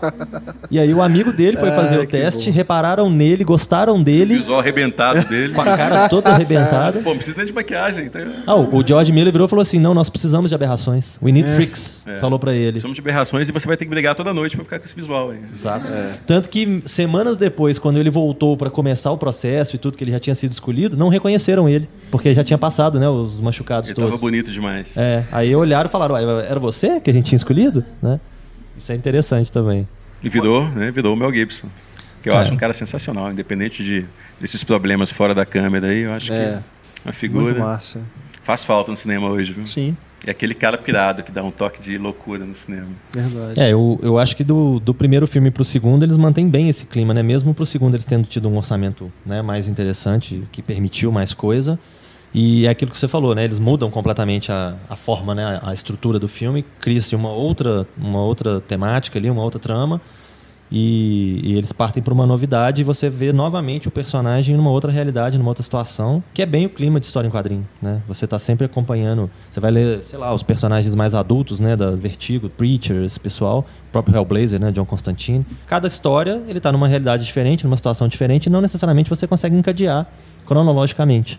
Às vezes tem um elemento ou outro que, como o Antônio falou, pode te chamar a atenção, às vezes um sentimento, alguma coisa que você fala assim, ah, tá mais próximo do evento do tal, porque ele está sentindo isso mais. Mas não, não necessariamente, né? Isso é uma compreensão que você pode ter ou não. Então isso é, é muito bacana entre os dois primeiros filmes. Eu acho que isso se perde muito pro, pro, para além da Cúpula do Trovão de 85. Ah, não sei, acho que o intervalo temporal foi curto, né? Porque de 79 para 81 é pertinho. Aí de 81 já dá um pulo um pouquinho maior, que é para 85, que é além da Cúpula do Trovão, que já ganha mais esse clima de. Infantil, né? É, é muito infantil. Eu, eu achei ele parecido com Goonies. Ele é excelente. Ele ele, pare... ele tem uma eu cara assim de, de, aventura eu, eu, juvenil. Eu não vejo dessa forma. Assim, eu não acho que as crianças estão ali para poder. Aqueles meninos são os meninos. Pra ser tipo os Ewoks da história. Garotos sabe? perdidos, do Peter Pan, alguma coisa desse é, tipo. Mas acho que ele, é, eles enfrentam uma realidade dura. Eles representam meio que uma inocência que o, o Max perdeu né, lá atrás. Que, aliás, aquele mundo perdeu lá atrás. É, eu, e eu, é uma utopia achar que aquela inocência vai é, voltar. Não existe isso. Eu concordo com, claro. com Só o Antônio. Só naquele oásis ali, porque não tem como retornar naquilo. Eu acho que até é crítico aquela o... participação dos meninos ali. Aquele filme do Jean-Pierre Genet, né? Qual deles? A Cidade o... dos Garotos Perdidos. Cidade dos Garotos é. Perdidos. Me lembra também um pouco. Copia também. É, ele tem várias copia. coisas que... que... É, é, copia, é, Genet é um cara que eu não gosto. E copia muita gente também. É, tem, é, tem várias coisas. Essa questão da sociedade de crianças envolvidas no, no mato tem vários livros clássicos, né? Tem, Senhor das Moscas. É, o Senhor das Moscas é o que mais né, vem forte na, na memória. É. é, mas eu tenho, eu tenho uma impressão assim que ele ele deixa de ser essa coisa independente, esse filme de garagem, que é os dois primeiros, para ser uma coisa mais Amblin, uhum, sabe? Uma isso, produção ele muda mais. Um pouco. É de Hollywood mesmo. Que coloca também da época assim, dos anos 80. É o mesmo. filme que ele se transforma no, no Messias para aquelas crianças. É. Então faz sentido as crianças ainda verem, olhar para aquele sujeito lá que só está importando com ele mesmo e ver ele como, vê-lo como herói. Aham. Nem ele se vê como herói. É meio Reagan, né? Isso aí. É verdade. Mas o tom muda muito, né? A partir da, da metade. É, eu, eu, eu concordo. Tipo, fica, fica bem infantil, assim, até na, a violência diminui bem, assim. Você não vê muita gente morrendo, sendo machucada. Tem aquelas cenas clichês. O cara leva uma porrada na cara e fica uma careta, assim, de confusão, sabe? É, é um filme que não, de, não define muito o seu tom. Se vai ser um filme cru e violento como os primeiros e de ação e tudo. Ou se vai ser uma comédiazinha boba. Você vai, né? Às vezes ele aproveita mal alguns personagens com essas questões que você levantou aí de fazer carinha, de fazer qualquer coisa assim engraçadinha. Cara, mergulhando lá no depósito, tem um depositório lá de fezes de porco, né? Aí você fala, vai cair ali, vai ser igual de volta pro futuro, né? É. Você já imagina. Eu acho essa, essa indefinição do tom é muito ruim e essa quebra que tem do, mais ou menos ali do meio do filme para frente, que ele muda radicalmente de direção, eu acho que é bem complicado. Ele ia indo bem. E é essa coisa do que o Renato falou de agora ser um filme de estúdio e tudo, a própria presença da Tina Turner, né, no, no elenco já. Mas ela tá bem no filme. Não, ela tá bem. Mas eu acho que é um visual que condizente é. com aquele mundo. É, verdade. É, eu, eu, Na eu época atenção... eu lembro que as críticas todas falavam assim, ah, ela tá lá só para cantar o tema do filme, para poder vender mais, que ela era uma estrela na época, popstar e tudo mais, mas eu acho que tem tudo a ver com Eu acho que só foge. Tudo bem, a, a, a, Tina Turner como atriz no filme, eu acho que encaixa direitinho, que cabe bem. Não, não, cara não, de mulher poderosa. É, eu não tenho nenhum problema com isso, apesar de ela chamar tiazinha, né? a Auntie foi, é, foi traduzida na, na legenda como tiazinha, né? Apesar disso, eu acho assim, é só a questão de, de ter a celebridade, né? Que é a Tina Turner, que já era, né? Quem ela era na época já no elenco do filme, sendo que os primeiros filmes a proposta era sempre utilizar pessoas desconhecidas. É, né? Mas eu acho que ali você até poupa dramaticamente quando você pega uma figura que já é tão conhecida pela força, pela Ela já entra sendo tudo, respeitada. Ela né? já entra, exatamente. Você entende que aquela ali é a rainha do pedaço, né? ou a tiazinha do pedaço. então não tem que você não tem que gastar tempo narrativo para poder colocar é. nesse pedestal, construir a personagem. Ela já está pronta ali. O, o Master Blaster lá, o, o grandão com o bichinho. Rocket Raccoon. É. Aquele grandão. Aquele é muito bacana bobão é. com, com o gêniozinho lá atrás de lá. Aquele ali, por exemplo, ele é uma liderança, né? Não, não precisaram de ter nenhum outro recurso. Eles constroem ele dali. Você já começa sabendo que aquele ali é a referência. Então, não sei se. Às vezes acaba chamando muita atenção para uma coisa que não tem necessidade, né? Que é essa questão de, ah, tem a Tina Turner no filme, então vai cantar a música e etc você acaba falando muito do filme, gerando um comentário muito do filme, por uma questão que não é a principal, né? É, um... é interessante que a, a, a, o público de hoje, né, grande parte não conhece a Tina Turner. É. Então vai ver o filme como uma personagem só. É, vai, é hoje realmente as pessoas vão ver e falar, ah, beleza, aquela mulher ali, né? E pronto. É. E não sabe metade do que ela fez, né? Então Conhece a música, mas não sabe que é do filme. É, inclusive tem um filme, né? Que conta a história da Tina Turner com a Angela Bassett, né? Pra quem quiser ver. E tem outra coisa também que, se eu não me engano, não lembro se se bate exatamente o tempo. Eu acho que, acho que não. Posso estar errado. O George Miller, nessa época, ele tinha ido para Hollywood fazer um episódio daquela, daquele filme, daquela coletânea, né? Que chama... O Twilight Zone? É, o No Limite da Realidade. Junto com Spielberg, John Landis e Joe Dante. É. Aliás, ele faz o melhor episódio da, dos quatro. É o episódio dele do Gremlin lá no, no avião. John Lithgow. E, não, mas eu acho que não. Acho que foi em 83 isso, né? 84. Agora eu tô meio confuso aqui. É o Twilight Zone é 83, é eu, sei que o, eu acho. Além da Cobra Trovão, ele co-dirige, né? É o único filme que ele... É, tem um outro diretor Tem um diretor para assumir a parte, parece que dos atores, ele ficou com a parte da ação. Da ação, é. Pelo menos dizem isso. Eu acho que deve ter poptado em tudo, mas... É. é eu li que, pelo menos no IMDB, né? Não sei se procede, mas é porque o, o, Byron Kennedy foi morto no, no acidente de helicóptero quando estava procurando locações para o terceiro filme. E aí ah, que a, a, morte dele meio que ele perdeu interesse, o George Miller perdeu interesse ah, pelo projeto. Faz sentido. Por causa da morte. É, inclusive o filme é dedicado a ele, né? No final aparece. Agora aquela luta com o é o Master, o é. Blaster. É o Blaster. É o, Blaster. o Master é o pequenininho. É o corpo.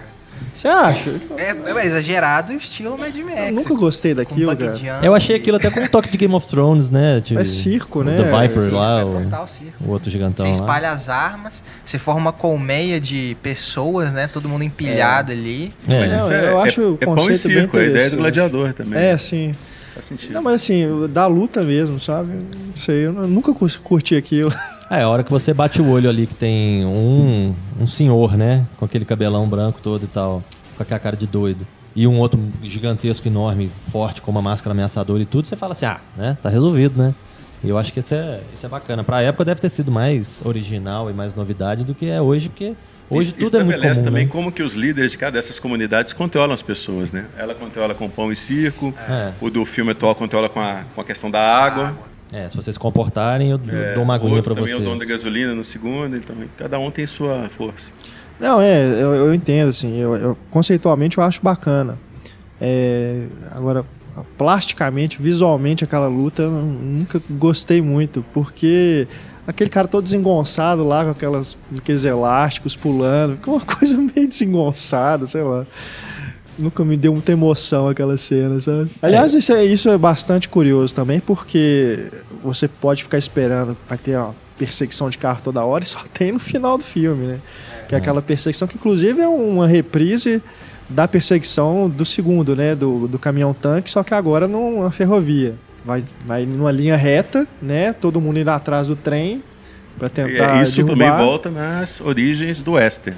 Sim, é no tempo das é diligências de novo. Os índios atacando a diligência e no pau. Linha reta. É, não, no segundo filme, a gente acabou não falando pouco, né? A gente pulou pro terceiro. É, é fantástico, né? O, é, é, um filme que realmente não para um, nenhum instante. Pelo que vocês falaram, o quarto também segue essa linha. É, ação o tempo inteiro Uma e essa grande né? perseguição, né, acho que dura uns quase 15 minutos né? É realmente fantástica, é, é, de tirar o fôlego mesmo, né? Usando aí a expressão. Tem direito a tudo, né? Capotamento, colisão, comum, é realmente explosão. Tem tudo. Mas é interessante isso que as pessoas falam assim: ah, pô, mas um Transformers é ação o tempo todo também. Mas aí que tá a diferença do grande diretor, porque ele sabe modular. É. Ele dá a pausa no momento certo, o silêncio no momento certo, para que você sinta a próximo, próximos, próximos picos de adrenalina. É barulho o tempo Ficar inteiro. o tempo todo aquela pancada lá no Transformers, com 15 minutos você já está anestesiado, você não sente mais nada. Você é. fica como o Pink Floyd já dizia, né? Comfortably numb. Isso. Você não está nem aí. Não tão confortável, dá uma dor de cabeça fenomenal. Né? Não, e inclusive isso que você falou vai mais longe, né? Tecnicamente também. Ele sabe o que mostrar, quando mostrar, de que ângulo mostrar, para você, público, entender o que está acontecendo. Ação, ele tem um o domínio Michael Bay, você se perde no, na, no é. meio da ação. Você não sabe mais onde que o personagem está você está virado para onde. Acho que o... até o Michael Bay se perde, por isso que ele abusa da câmera lenta, para ele entender o que, tá, que ele está fazendo ali. É, ou então só com a bandeira dos Estados Unidos e lá. nesses pra... caras, o George Miller, você quase não vê câmera lenta, assim, é né? bem pontual. Inclusive pelo contrário, e você né? sabe o tempo está acontecendo o tempo todo, para onde que eles estão indo, qual lado que eles estão indo, o que, que eles estão fazendo, de onde estão vindo os caras. Ele, geograficamente a ação. Nesse filme novo, ele dá uma, umas impressões interessantes às vezes, porque parece que dá uma acelerada, né? Na, em algumas cenas. É. Tipo, na hora que o, o Max, logo no começo, ele entra num veículo a cena dele no chão até ele dentro do veículo bater na porta, dá uma, dá. uma acelerada, assim. Então dá uma ideia de vamos fazer logo, urgência, né? Tipo assim, né? Coisa precisa assim. entender rápido, não precisa é. mostrar isso aqui tudo. Não precisa dele sair dali, entrar aqui e tal, vai. Né? Isso é bacana e também. tem um momento no meio do filme, que tem nos outros isso também, que, que a ação para. É um momento quase de reflexão. Uhum. É silencioso, né? É. Mas eles definem o que, que eles vão fazer em seguida. também. É, é. O momento que ele come a ração do cachorro, isso. bem quem que ele é ali. Tá é o momento que você modula o ritmo mesmo. também. Assim, opa, deixa é. o povo descansar um pouco aqui, é. recuperar o fôlego. Uhum. A gente vai para a segunda parte. É como se fosse o um intermission, né? Naqueles filmes antigos. E assim, com todo respeito ao pessoal da computação gráfica, mais uma coisa é você fazer um caminhão se transformar num robô, outra é você usar um caminhão tanque em alta velocidade e fazer o caminhão capotar mesmo. Capotar sem usar... e parar exatamente no é. lugar que você quer, onde que a câmera está captando ali. Nossa, é um mérito de você fazer uma sequência de e não matar ninguém dessa. ainda. né? É. Ou pelo menos não deixar ninguém descobrir que morreu. Né? É, exato. É, não tem é aquelas letras no final, aquilo, né? Cara. De nenhum muito cachorro, bom. pato, galinha, né? Foi machucado é, nas filmagens. Não promete nada, não promete nada. Os vilões do segundo são muito bons, né? Acho que do visual, pelo menos. Eu gosto bastante. O, o principal, que é o Humongous lá. É, Mr. Usa meio uma máscara de Jason, né? É, e é um ele parece um... pré-sexta-feira pré 13. Ele é um Jason mais bombado, Jason né? medieval, assim, né? Bombado. Tem um outro também e com uma é máscara é... de rock também, né? Do goleiro, né? De, de rock, com uma máscara mais comprida. Tem um que parece e o um rockstar. é sad sadomasoquista total. É, é. um rockstar. E homossexual com a bunda então, de fora, né? A bunda de fora, é. Ele conseguiu isso em sex shop, George Miller. Nossa. Esse filme é mais bondade do que 50 tons de cinza, né? É. E ele tem um amante lá dele, né? Que... É o cara que tá na, na motinha lá, né? O cara da motinha, é. é. E, e que o garoto selvagem e tal, com o bumerangue dele, né? É, inclusive, muita coisa desse filme foi cortada na versão para os Estados Unidos por conta da violência. Uma das coisas foi essa, essa questão do bumerangue, né? Que na hora a Austrália ele... mesmo censurou demais, assim, já lá. Já cortou o filme todo. Era é. muito mais sangue e alopração do que, do que ficou. E é cômico ao mesmo tempo, né? Porque logo depois dessa cena tem a cena dos, de dos dedos lá daquele cara que tenta pegar o bumerangue. trash, né? É, é um riso que entra meio que de nervoso também, né? Porque você tá no meio da ação ali, no meio das coisas acontecendo, aí acontece uma coisa que é um pouco exagerada, que é meio louca, você dá uma risadinha daquilo ali, mas você já volta pro que tá, pro, pro que tá acontecendo, né? Pro bicho pegando ali, pra, pra explosão, pra perseguição. É o famoso alívio cômico. É. Você alivia da tensão do filme com Dá uma aliviada rápida, é. Mas, né... O, mas não pode perder a seriedade também, não pode perder que aquela, aquela ideia de que as pessoas realmente estão correndo risco. Né? Isso Você eu acho que usar humor com inteligência. Isso eu acho que perde para o terceiro. O terceiro já me dá uma, uma sensação de segurança. Não vai acontecer nada. o terceiro muito desconectado também, assim, dos dois primeiros. É. é. Essa questão do heroísmo mesmo e tal. Até a metade, igual o Antônio falou, ele ainda, ainda tem essa vibe, mas depois fica uma coisa muito ambiciosa, muito glamurosa, assim. Eu acho que está é, tá mais conectado com essa, com essa reinvenção que ele faz do filme para é, filme. Ele não é. se repete. Não, tudo bem. Mesmo que Mais ele. Que, assim, ah, vamos amarelar aqui agora, né? Uhum. É, é, talvez o nosso problema Quero seja. fazer algo diferente aqui. Uhum. Ele, é, ele, se ele arrisca. É, não, né? foi por isso, mas não que seja um filme. Ele não Você tem medo de errar, isso é legal. O primeiro Baby, que é todo bonitinho, o segundo Baby é quase um conto sombrio, é. assim, dark. O terceiro que fizeram ele Violento, dirigiu... coisa até assustadora o segundo filme. O, ter aqueles porcos no terceiro filme que fez ele dirigir o Baby, né? Tipo assim, uma associação que fizeram. Ah, é? Sabe controlar porcos e tal.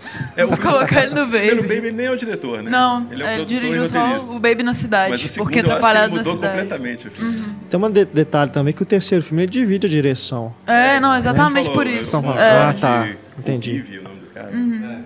Isso, legal. Uma é. coisa bacana é que eu uso o que ele faz da música, né? Ele usa pouco diálogo nos filmes dele. Sempre. E a música ele usa de forma sensacional em momentos pontuais. Uhum. O segundo Baby tem uma cena é caótica também que tem um caos fenomenal. Não lembro exatamente, tem balões na história, alguma é. coisa assim tem põe uma ópera no fundo. Lembrar no, também. As Bruxas de Eastwick também tem uma cena maravilhosa que ele para a história e elas ficam dançando no meio do, uhum. dos balões também na, na mansão. Grande momento da voando em cima do, do, da é piscina. Verdade. É o jeito que ele usa o silêncio na ação, porque acho, não sei se Transformers, eu vi um Transformers, mas eu acho que eles se preocupam é em colocar falas retardadas. Mais bem mais, né? Eu acho que sempre tem umas falas retardadas e dispensáveis. É. E ele não faz isso, a ação fala por si só em todos os filmes. Até o Antônio falou do, do Garoto Selvagem, ele usou o nome do filme do Truffaut dos anos 70, que é uma história real e tal. E aquele personagem é muito aquilo. É um menino que nunca se comunicou, tipo, é. ele não desenvolveu a linguagem. Até né, a, a descrição inicial é o menino mais velho relatando, né? Mas ele não fala uma palavra. Então tem tudo a ver com todo esse Mas silêncio é um do filme. extremamente articulado, né? Você entende tudo. Você tá percebe pela tá ação dele também. Não precisa falar, assim. É Aliás, genial o, isso. O George Miller é o cara que pega o cinema enquanto ação, aquela definição do Howard Hawks, né? Uhum. Cinema é ação, ação enquanto movimento, não ação de porrada e tudo. Uhum. Porque os filmes dele são toda ação, define o personagem, ação leva a a narrativa adiante. É mostrar, né? Não é falar, é o diálogo. O tempo todo. A narrativa é principalmente é visual. Uhum. O uso de diálogos é muito esparso. Acho que o filme mais falado dele deve ser aquele Óleo de Lorenzo. Sim. Eu não lembro muito bem do filme, que eu assisti, pô, eu vi no cinema em 90 e o quê? 92, 93, não lembro. É, dessa época. Ou seja, 20 e tantos anos atrás, mas eu não, é. é um filme que eu gostaria de rever. Uhum. Mas realmente. Acho que é o filme mais falado dele, porque é uma história mais. Né, é, é um drama bem. casal né? e tal. Verdade. Mas também tem umas, tem umas sacadas visuais interessantes. Mas os outros filmes dele são extremamente visuais. É. Duas coisas sobre música. É, eu me lembro que a, os comerciais do A Cúpula do Trovão sempre colocavam a música, né? We don't need another All year. O Marcelo vai cantar. Aí. Vamos lá. Sou... Marcelo, agora. grande momento agora. A capela aqui. Vamos lá, um, é dois, é um não, gente. Eu vou poupar vocês disso, eu não, não tô no chuveiro. Não, Você nem foi no Mineirão ontem para poder poupar a voz. É. Inclusive, e... né, saudações celestes aí. All the algum. children say. Vamos lá, Marcelo. e faz assim, os back vocals, vai lá. É, eu faço tananã a música sobre as imagens do filme. Só que, como a gente falou aqui, a música só toca nos créditos finais, né? É. Você não vai escutar a música da Tina Turner durante o filme. Tem uma, no, início, né? tem uma no início, é. uma no fim. A trilha do filme é do Maurice Jarre, né? É. Isso, exato. E foi de no... Lawrence da Arábia, olha. E nos dois primeiros, a trilha, a música é do Brian May. Que não é o Brian May do Queen. Não, é, um, é australiano. Não também. é, um compositor australiano isso, que inclusive exato. não morreu. É. é. E na hora que eu li, eu falei, nó, que doido, Brian May do Queen. Aí quando eu fui ver. Não é, era. uma coisa não, experimental, né? O Brian May fazia trilha de vários filmes australianos na época. É. filmes de terror do Richard Franklin, no Exato. primeiro também é, é, aquela voz, o Night Rider no rádio, só é a letra de Rocker do ACDC. Se vocês pegaram, são os fragmentos da letra ah, do é? ACDC. Então ele está colocando música até onde não tem. Né? É, exatamente. Até no, nas falas de alguns personagens. e a coloca. forma como ele usa a música nesse quarto filme é muito interessante. Uhum. Uma das coisas melhores do filme é isso. É, é. é a música porque é um filme tão barulhento. E a música também, ela não se omite, né? A música está presente o tempo todo, inclusive dentro da, da, da própria narrativa, né? Com a figura do, do guitarrista, os meninos batendo do tambor quando uhum. começa a ação. Ele incorpora aquilo na trilha sonora. É, a música que nós estamos ouvindo, não eles fica estão cansativo. ouvindo. Isso é muito bacana, né? Você, você vê que a música que eu, eu como público, estou ouvindo é a música, é a que, música os personagens... que os personagens também estão ouvindo. Então é. Então você fica tão empolgado quanto eles ali. E não é uma música que te conduz, não é uma música que te fala o que você tem que sentir. Não, não. É uma música que pontua o que está acontecendo. É né? quase uma textura sonora. É muito bacana. No 2 até eu não sei como eles controlaram, ficou muito bem feito, mas uma curiosidade é que o cachorro utilizou fones especiais, porque deixava ele inquieto. Era tanto barulheira que ele se isolava. Então eles, colocam, eles adaptaram uma, um protetor auricular para o cachorro não sofrer com, com a barulheira do filme. Então é até é, muito esses tecnológico. Esses filmes devem ser muito barulhentos. Eu estava conversando com o Heitor Valadão ontem, depois da cabine, e ele falando assim, pô, todo filme do Tom Hardy, provavelmente ele tem que. deve ser redublado depois para as pessoas entenderem o que ele falou, né? Eu falei, pô, no caso desse filme, todo mundo foi redublado depois. Impossível você captar a voz ali da é. Charlize, de todo mundo dentro daquela cacofonia ali, que deve ser a gravação de um filme desse. E especialmente o primeiro, né? O primeiro é, filme. É, o primeiro a gente começou a falar aquela hora e não desenvolveu, né? É, o sotaque do Mel Gibson que... O sotaque de todo mundo, ninguém conseguia entender nada. É. Teve que ser redublado. Foi o Mel Gibson que redublou o filme? Ele próprio? Foi. Aí eu não sei. Ele mesmo? É, ele teve um, um coach lá, ex é. coach. Né? É, isso é interessante porque tem alguns momentos em que você percebe. Tem um, uma minissérie, por exemplo, sobre a cantora Cilla Black, quando ela grava, o momento em que ela grava a música Alf, What's It All About Alf, que é a trilha sonora do filme, né, do, do Alf, do, do Michael Caine, mostra na minissérie ela gravando a música e o Burt Bacharach, que era o maestro, o compositor da música que estava lá regendo, toda hora ele para e vai lá corrigir o sotaque dela. Então é uma coisa que às vezes assim, não é porque seja incompreensível, não é porque vai atrapalhar alguma coisa no andamento, é porque simplesmente não soa bem. As pessoas não gostam de ouvir daquele jeito. É. Então, o americano acho que deve ter muito disso. E o americano né? tinha um problema com legenda enorme, né? Perdeu é. um pouco isso, mas continua essa resistência. A gente continua. Aí eles redublaram o filme e relançaram depois que o Mad Max 2 foi lançado com sucesso nos tempos americanos. Aí lançou primeiro como se ele fosse a sequência, né? É. E no Blu-ray, que saiu no Brasil, é. só a dublagem que está com áudio HD. Tem o original também. Tem, o original, tem, tem a faixa original, mas está com, com perdas em é, novo digital só. Sim. E no Blu-ray americano, lançado pela MGM antes de sair essa caixa aí, não. Tem os dois com, com áudio HD. É, uma pena. É. Aqui no Brasil, tem, tem né? esse pecado Sempre aí. ter esses problemas. E tem um disco de extras também no disco no, no americano, uhum. no primeiro filme, que não tem no, no, nacional. Uhum. Acho que tem só uma faixa de comentário em áudio, né? É, que quem, nem é do George Miller, eu acho. Às vezes, quem sabe, né? Quando o quarto sair em Blu-rays, não fazem um relançamento caixa, né? né? com a caixa. Mas as cópias estão muito boas dos três filmes. Acho que principalmente o terceiro Sim. filme. O terceiro filme tá Sim, não, tá muito boa a transferência, tá ótimo. Mas a respeito disso da fala, a gente comentou do Chappie, né? Do é. Neil Blomkamp, que também, assim, eles usam um sotaque muito carregado, né? Lá do, da África do da Sul. Da África do Sul. É Vai ver que se bobear, isso é até um, um, fator que pode ter prejudicado o filme né, na, nos Estados né? Unidos, né? É. Que aqui tem legenda, então a gente não. E a é gente tá mais acostumado com essa variação, né? Não tem muita frescura com isso. Mas bobear pode ter sido isso que também, né, entre outros problemas, que pode ter prejudicado o filme lá. E a gente está gravando esse podcast antes do Mad Max ser lançado nos cinemas mesmo, então a gente não sabe como que ele vai sair nas bilheterias. Né? Qual é a expectativa? Tá, tá boa para ele? Porque é um filme caro. Parece que ele começou custando 100 milhões, deve ter terminado com 150. Assim. É, talvez Eu... até pelo momento que ele está sendo lançado, né? Já passou aí o Vingadores, Velozes e Furiosos, ele tem um fôlego, né? Até o próximo grande blockbuster, que deve ser o quê? Exterminador do Futuro? É. Né? É, e esse volume, de, esse volume de críticas positivas também, é. que já está sendo né, colocado, veiculado, acaba chamando um pouco de atenção também, cria expectativa. É. E as peças promocionais que nós. Ele tá né, tendo um, um marketing muito bom, né? É. Muito bom. De divulgação. Cartaz, tá trailer, tá tudo. E ele deu sorte. Ele, quando ele planejou o filme, eu lembro que o Tom Hardy tinha acabado de fazer aquele filme. Loki, não? Não, não. Lá na, na Austrália, um filme, um filme que revelou ele. Bronson. Bronson. Austrália não, na Inglaterra. É na Inglaterra. E aí ele já, naquela época já falou, esse cara aqui vai ser o novo Mad Max. Eu lembro que surgiu esse assunto. Não. Só que ele não era ninguém na época, e hoje ele já é um astro. Ah, então ele fez igual com o Mel Gibson, né? Na é, época. é. Na época, mas até lá o Tom Hardy fez uma porrada de coisas, já virou o Tom Hardy. Já virou, hoje ele já é o Tom Hardy. Já consegue é. colocar o nome dele no cartaz lá. É. Mas... Será que a Charlize ganhou menos que ele ou mais? Isso, isso é importante, isso é importante de saber. É bom, o destaque que eles ganham é o mesmo, né? No, no cartaz tem o nome dos dois, tem a, a, imagem dos dois. Ela, inclusive, às vezes vem até na primeira perspectiva, né? Ele tá no fundo, porque é ela que tá dirigindo. Então eu acho que eles estão pau a pau, né? Na, nessa ação. E tem que lembrar também que esse filme é 3D. É. Né? Então a bilheteria dele vai é ser ajudada. 3D convertido, né? Muito convertido. bem convertido, aliás. É. é, ele foi um, é um filme que não me incomodou. Principalmente, talvez, porque é um seja filme, um filme claro, né? Não, e é um filme planejado em 3D. Apesar daquela a nossa projeção lá na cabine estava um pouco escura. É. Imagem que meio esmaecida. Assim, me incomoda profundamente esses caras que não, não sabem regular o projetor. Mas me incomodou muito menos, por exemplo. Mas é um filme todo claro, um né? Não tem quase cena noturna. Né? O Vingadores, por exemplo, Vingadores 2 agora. Me incomodou muito em determinados momentos. Tanto que eu vi ele depois de novo em 2D, eu achei muito melhor. Uhum. E o, o, Mad Max não me incomodou. Eu, eu acho, acho que... que... o Mad Max também é um filme planejado para ser 3D. Apesar dele ter sido rodado em 2D, uhum.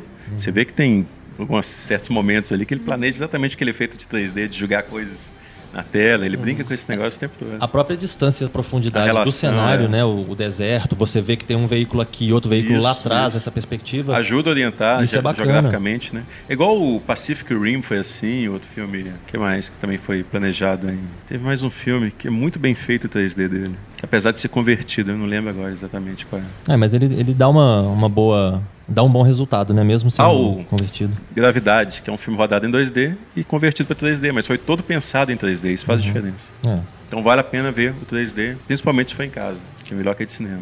Verdade. Do George Miller, o que mais que a gente pode destacar aí da carreira dele? Porque acredito assim, ele não tem tantos filmes, né? A filmografia pois dele é, não é deveria tão extensa. filmar mais, né, cara? Deveria, mas só nesse Mad Max 4 ele ficou quanto tempo, né? É. Pra fazer. Muito tempo, ele é aqueles caras tipo público, o... assim, ele fica anos no filme, né? Conseguiu fazer os dois rap fit, né? Entre Eu gosto bastante dos dois. Aliás, a gente falou, falou do rap fit, mas o segundo rap fit é completamente diferente do primeiro. Eu não vi ainda. Pô, é o primeiro bacana. eu acho bem bacana, eu gosto. Mas o segundo, então, ele já muda. É, muda, muda completamente. Ele faz qualquer coisa que ele quiser, né? Porque são filmes muito diferentes, muito a filmografia é. dele. Assim.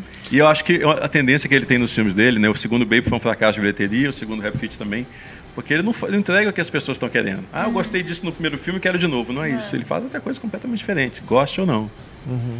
É interessante que o Warner tá bancando o cara, né? É. O Warner entregou o projeto para ele de Liga da Justiça, não é? Pois é. Que ele chegou também um tempão, Chegou né? a construir os cenários, fazer, projetar os cenários, fazer os figurinos, projetar os efeitos. Chegou contratar a escalar, o elenco todo. Né, os atores. Inclusive a mulher que seria a Mulher Maravilha tá no, nesse filme, no Estrada da, da Fúria. Ah, Rosie Whiteley. Não, não, não, é que seria a Mulher Maravilha dele, seria, acho que ela é Megan Gale, eu acho. Ah, tá. Aquela moça que eles encontram lá no. A primeira mulher que eles encontram junto com as velhinhas, a mais nova delas. A que tá no alto? A morena. É, aquela que tá lá, peladona.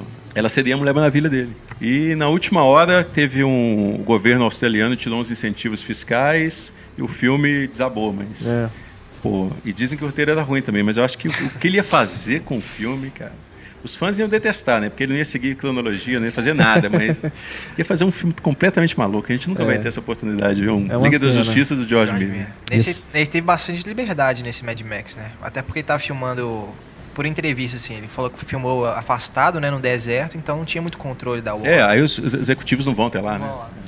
Eu lembro que o Peter Jackson, quando fez O Senhor dos Anéis, ele falou a mesma coisa. Eu faço questão de filmar aqui na Nova Zelândia que eles ficam com preguiça de pegar um voo aqui de 32 horas para chegar aqui para vigiar a gente. Mas eu não duvido nada que ele faça um quinto. Se esse fizer um sucesso, né? Parece que, que o Tom Hardy assinou com ele mais filmes já. Porque agora o estúdio vai, vai né? Não, agora vamos é. fazer, né? Toda a liberdade, deu toda, grana, né? É vida longa Max, Mas eu gostaria Estamos de ver nossos cofres filmes. estão é. abertos. Ainda mais que ele é o mesmo diretor da trilogia dele próprio, isso é muito é. bom ele fazer é. os próximos filmes. Mas eu queria que fizesse filmes diferentes também. Uhum.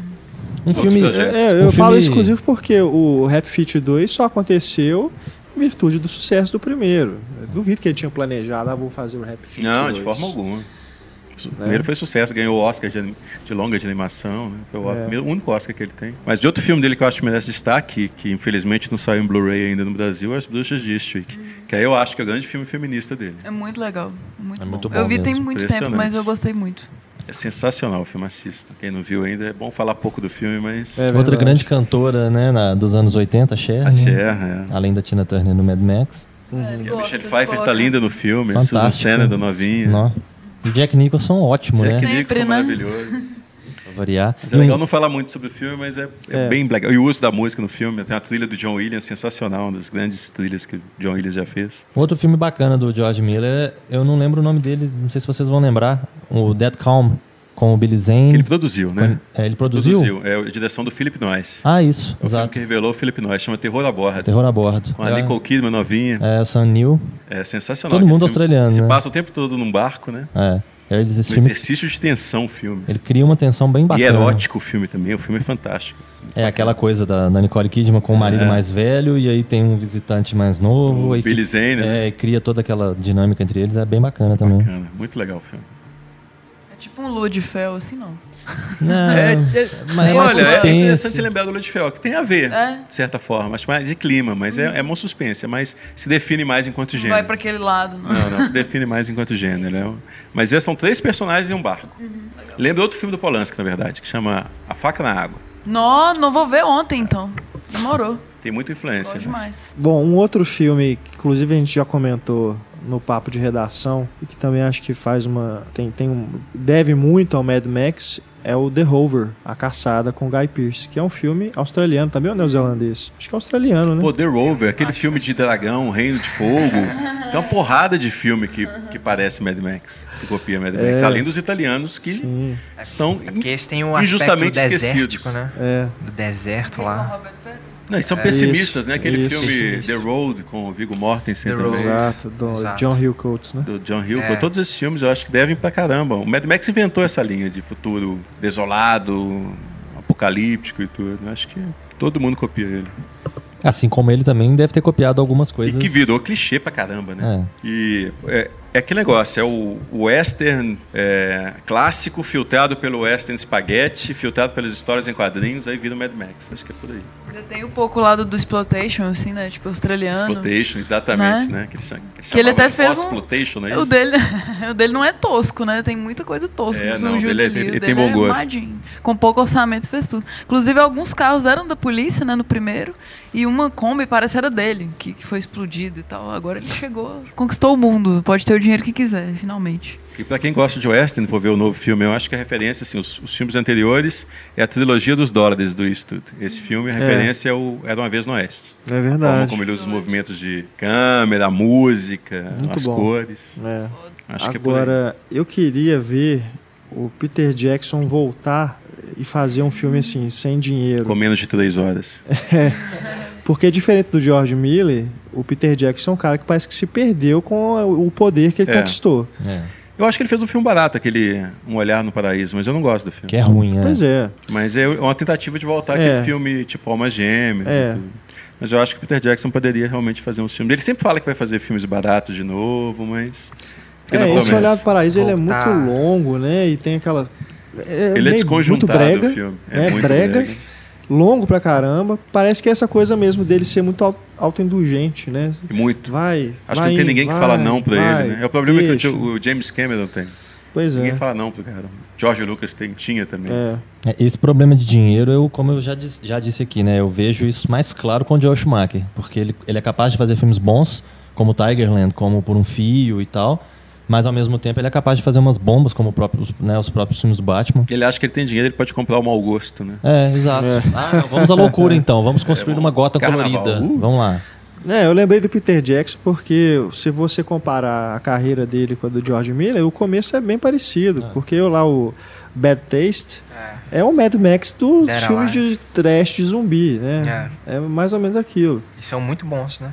Muito bons e O Sa- feito o com os voltou. recursos que ele tinha. É filme de garagem mesmo. O cara É. foi lá com os amigos dele e tudo, com o que ele tinha disponível de recurso, né? E Outro diretor também australiano, né, daquela parte lá que também tinha mesmo mesmo início é o Peter Weir, que fez aqueles Boa. carros que devoraram Paris, alguma coisa. É. Começou com esse cinema mais trash, É. depois foi evoluindo. pra- Como diz a Tina Turner, o mundo dá voltas. É. Pode saber. Vou rolar com o diretor aí. É, Que, aliás, outro diretor sensacional que, pode- que merece um Merece. podcast, viu? Peter Você Weir. está me cobrando isso já tem muito tempo. Nós vamos É. fazer, né? Vamos fazer sim. É, George Miller, esse aqui acaba que ficou quase. Como é, ele tem que pouco sim, filme, né? ficou o, Acaba que a gente o podcast resolve do George aqui, Miller. né? Podcast de George Faltou falar Miller mais do também. Rap Fit, do Baby, que são filmes que eu adoro também. né? Sim, mas é isso. Não, eu, só- eu só tinha dois detalhes que, que eu gosto muito, que no primeiro filme, a figura do Fifi, que é tipo o chefe lá da polícia, né? E a gente vê que a polícia tá enfrentando vários problemas nesse futuro que nunca é muito explicitado, assim, né? Mas não só em questão a combater um número maior de, de criminosos e tal, mas também de um sistema que é meio permissivo, né? Tem um lá que é preso e aí por, acho que falta de, de, muito de prova, ele é libertado, né? E, o que causa deixa o amigo do Max revoltado e Uhum. tal.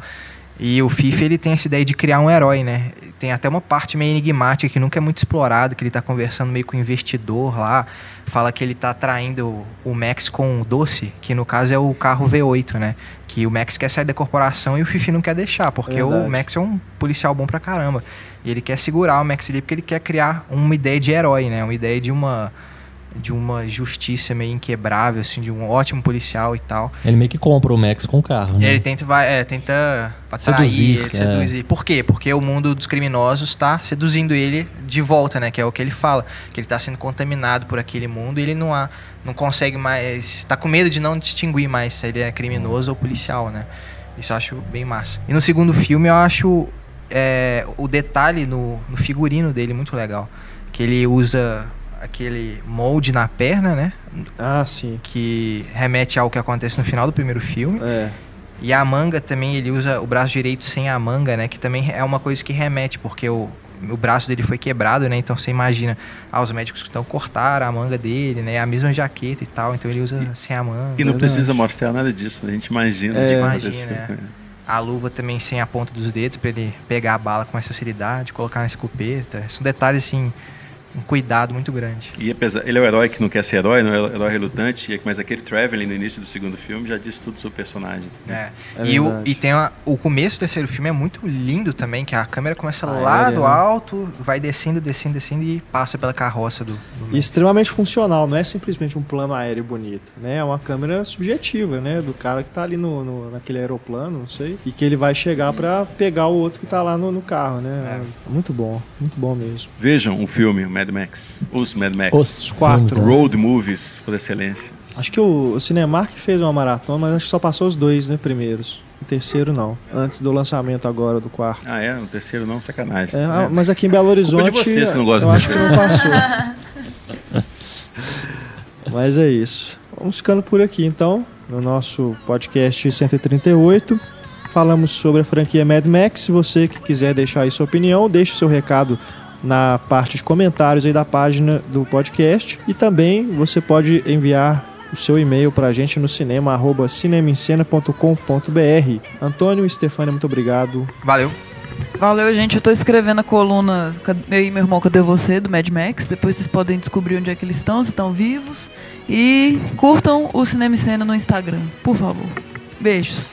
Marcelo, valeu. Valeu todo mundo que escutou aí. E não deixem de visitar o Pipoqueiro, pipoqueiro.wordpress.com, que inclusive o texto do Mad Max já está lá disponível. Valeu, Quintão. Muito obrigado mais uma vez. Valeu, próximo Mad Max eu volto.